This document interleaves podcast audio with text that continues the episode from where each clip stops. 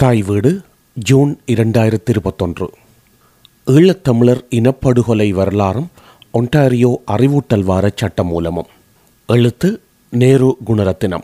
குரல் கந்தசாமி கங்காதரன். சமீப வாரங்களாக ஈழத்தமிழர்களால் குறிப்பாகவும் உலகளாவிய தமிழ் மக்களாலும் அதிகம் பேசப்பட்ட விடயங்களுள் ஒன்று கனடாவில் தமிழர்கள் அதிகம் வதியும் அதேவேளை கனடாவில் அதிக மக்கள் வாழும் பாரிய மாகாணமான ஒன்டாரியோ பாராளுமன்றத்தில் தமிழ் இளையவரான பாராளுமன்ற உறுப்பினர் விஜய் தணிகாசலத்தினால் கொண்டுவரப்பட்டு ஒருமனதாக நிறைவேற்றப்பட்ட சட்டம் மூலம் நூற்று நான்கு ஆன தமிழ் இனப்படுகொலை அறிவூட்டல் வார சட்டமாகும். இரண்டாயிரத்தி ஒன்பது முள்ளிவாய்க்கால் இனப்படுகொலை நினைவு நாட்களில் இவ்வாறான தமிழர் இனப்படுகொலைக்கு அங்கீகாரம் வழங்கும் சர்வதேச விடயம் அதுவும் சட்டம் மூலமாக நிறைவேற்றப்பட்டமை பெரும் மகிழ்ச்சி தரக்கூடிய விடயமே. ஒன்டாரியோ பாராளுமன்றத்தில் மே ஆறாம் நாள் வியாழக்கிழமை தனிநபர் சட்டம் மூலம் நூற்று நான்கு மீதான மூன்றாம் வாசிப்பை அடுத்து நடைபெற்ற விவாதங்களை தொடர்ந்து அனைத்து கட்சிகளும் ஏகோபித்து ஆதரவளிக்க அது சட்டமாக நிறைவேறியது. ஸ்கப்ரோ ரூஷ்பாக் தொகுதிக்கான ஒன்டாரியோ பாராளுமன்ற உறுப்பினரான தமிழ் இளையவர் விஜய் தணிகாசனத்தினால் இரண்டாயிரத்து பத்தொன்பதாம் ஆண்டு ஏப்ரல் முப்பதாம் நாள் முதல் தடவையாக தனிநபர் சட்டம் மூலம் நூற்று நான்கு ஒன்டாரியோ பாராளுமன்றத்தில் சமர்ப்பிக்கப்பட்டது. அன்று அது முதல் வாசிப்பை தொடர்ந்து விவாதிக்கப்பட்டு ஏகமனதாக நிறைவேற்றப்பட்டது. அதன் பின்னர் இரண்டாயிரத்து பத்தொன்பது மே பதினாறாம் நாள் அது இரண்டாம் வாசிப்புக்கு எடுத்துக்கொள்ளப்பட்டு தொடர்ந்து நடைபெற்ற விவாதங்களை தொடர்ந்து ஏகமனதாக அன்றி அதிக வாக்குகளால் நிறைவேற்றப்பட்டதை தொடர்ந்து அது பாராளுமன்ற குழுவின் பார்வைக்கு பாரப்படுத்தப்பட்டது. தனிநபர் சட்ட மூலங்கள் பெரும்பான்மையானவை இவ்வாறே முறைமைப்படுத்தப்படுபவை. இதன் பின்னர் ஆளும் கட்சியின் குறிப்பாக மாகாண முதல்வரின் அருட்கடாட்சம் கிடைத்தால் அது மூன்றாம் வாசிப்பையும் வாக்களிப்பையும் காணும். இல்லையேல் பாராளுமன்ற குழுவிலேயே அது உயிரை விட்டுவிடும். இவ்வாறு இரண்டு வருடங்களாக சட்டமூலம் நூற்று நான்கு பாராளுமன்ற குழுவிலேயே தங்கி நின்றது. ஒன்டாரியோ முதல்வர் டக்ஃபோர்ட் அவர்கள் சமீப காலமாக இச்சட்டமூலத்தை நிறைவேற்றி தருவதாக தமிழ் மக்களிடையே நம்பிக்கையை ஏற்படுத்தியிருந்த வேளையில் இரண்டாயிரத்தி இருபத்தொன்று மே ஐந்தாம் நாள் எதுவித மாற்றங்களுமின்றி தமிழ் இனப்படுகொலை அறிவூட்டல் வார சட்டம் மூலம் நூற்று நான்கு ஒன்டாரியோ பாராளுமன்றத்தில் மூன்றாம் வாசிப்புக்கும் விவாதம் மற்றும் வாக்களிப்புக்கும் என பாராளுமன்ற குழுவினரால் பாரப்படுத்தப்பட்டது.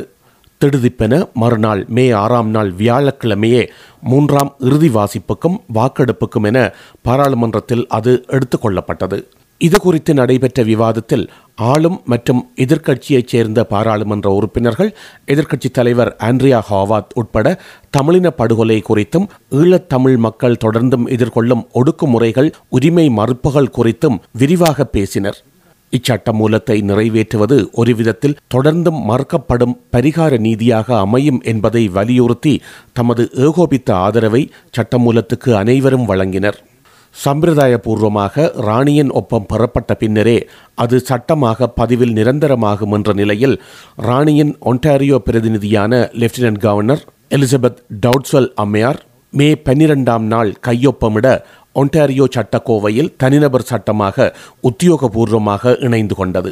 அதில் குறிப்பிடப்பட்டுள்ளதாவது Therefore, Her Majesty, by and with the advice and the consent of Legislative Assembly of the Province of Ontario, enacts as follows Tamil Genocide Education Week. The seven day period in each year ending on May 18 is proclaimed as Tamil Genocide Education Week. During that period, all Ontarians are encouraged to educate themselves about and to maintain their awareness of and Tamil genocide and other genocides that have occurred in world history. This act comes into force on the day it receives royal assent. The short title of this act is the Tamil Genocide Education Week Act 2021. இதன் பிரகாரம் ஒவ்வொரு வருடமும் மே பதினெட்டுக்கு முந்தைய ஏழு நாட்கள் ஒன்டாரியோவில் தமிழின படுகொலை அறிவூட்டல் வாரமாக பிரகடனப்படுத்தப்படும் இக்கால பகுதியில் தமிழின படுகொலை குறித்தும் உலகில் நடைபெற்ற ஏனைய இனப்படுகொலைகள் குறித்தும் அறிந்து கொள்ள ஒன்டாரியோ மக்கள் ஊக்குவிக்கப்படுகின்றனர். இதனை முறைமைப்படுத்தி இதற்கான முறைசார் வேலை திட்டங்களை முன்னெடுக்கும் பொறுப்பு ஒன்டாரியோவால் தமிழ் சமூகத்தையே சாரும் என்பதை இங்கு வலியுறுத்தியாக வேண்டும். இது ஒரு தனிநபர் சட்ட மூலமாதலால் அரசை இது எவ்வகையிலும் கட்டுப்படுத்தாது. அதனால் அரசு தானாக எதனையும் செய்ய வேண்டிய தேவை இல்லையாயினும் அதனை இணைத்து வாய்ப்புள்ள விடயங்களை முன்னெடுக்கும் சாத்தியங்களை கண்டறிந்து இணைந்து முன்னெடுப்பது சமூகத்தின் முன்னால் உள்ள ராஜதந்திர சவாலாகும். இச்சட்டம் உலகப் பரப்பில் ஏனைய நாடுகளிலும் நகர சபைகள் மாநகர சபைகள் மற்றும் மாகாண பாராளுமன்றங்கள் மத்திய பாராளுமன்றங்களில் தமிழின படுகொலையை அங்கீகரிக்க வைப்பதற்கான கதவை அகலத் திறந்து வலுவூட்டி உள்ளது எனலாம்.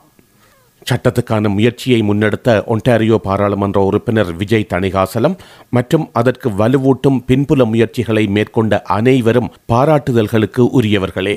வழமை போல் புலத்திலும் ஈழத்தமிழர் செயற்பாடுகளை முடக்கிவிட கங்கணம் கட்டி நிற்கும் சிங்கள அரசும் அதன் கடுங்கோப்பு ஆதரவாளர்களும் இச்சட்டமூல முயற்சிக்கு எதிராகவும் இறுதி வரை கடும் யுத்தம் ஒன்றையே நடத்தி முடித்தனர்.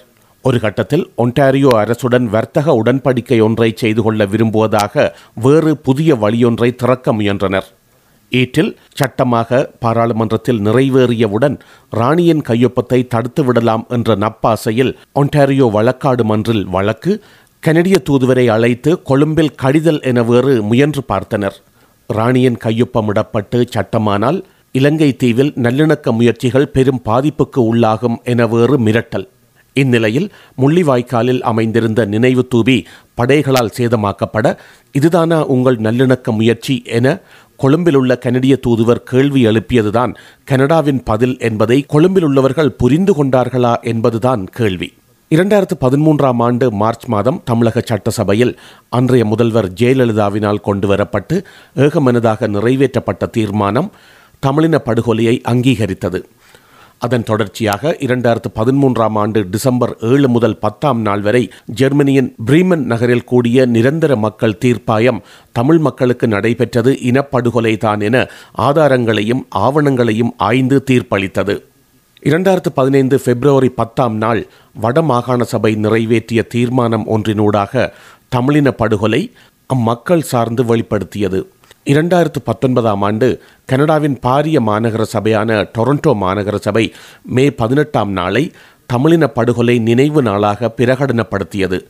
அதேபோன்று அவ்வாண்டே பிரம்டன் நகர சபையும் மே பதினெட்டாம் நாளை தமிழின படுகொலை நினைவு நாளாக பிரகடனப்படுத்தியது.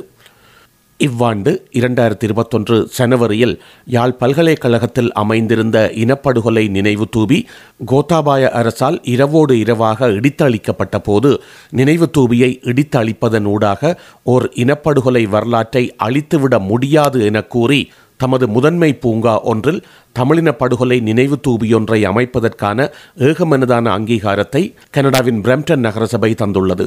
இதன் தொடர்ச்சியாகவே தற்போது ஒன்டாரியோ பாராளுமன்றத்தில் நிறைவேற்றப்பட்ட சட்டம் அமைகின்றது. இவ்வாண்டு தமிழர் தாயக பூமியில் யாழ்ப்பாணம் மன்னார் திருமலை மற்றும் மட்டக்களப்பு கத்தோலிக்க ஆயர்கள் இணைந்து வெளியிட்டுள்ள அறிக்கையில் மே பதினெட்டாம் நாளை தமிழின படுகொலை நாளாக விழித்தமை உலகளாவிய முயற்சிக்கு மேலும் பெருவலுவூட்டியுள்ளது ஆகவே ஐநாவை கடந்தும் உலக இனப்படுகொலை வரலாற்றில் தமிழின படுகொலையும் ஆணித்தரமாக பதிவு செய்யும் வாய்ப்பு இவ்வாண்டு மேலும் பிரகாசம் பெற்றுள்ளது என்றே கூறலாம். இதைவிட மேலும் உத்வேகத்துடன் புலம்பெயர் ஈழத்தமிழர் சமூகம் குறிப்பாக இளைய சமூகம் முயலுமானால் மேலும் வலுவான வெற்றிகள் தொலைவில் இல்லை என்பதே பெரும் நம்பிக்கை தரும் செய்தியாகும். நன்றி.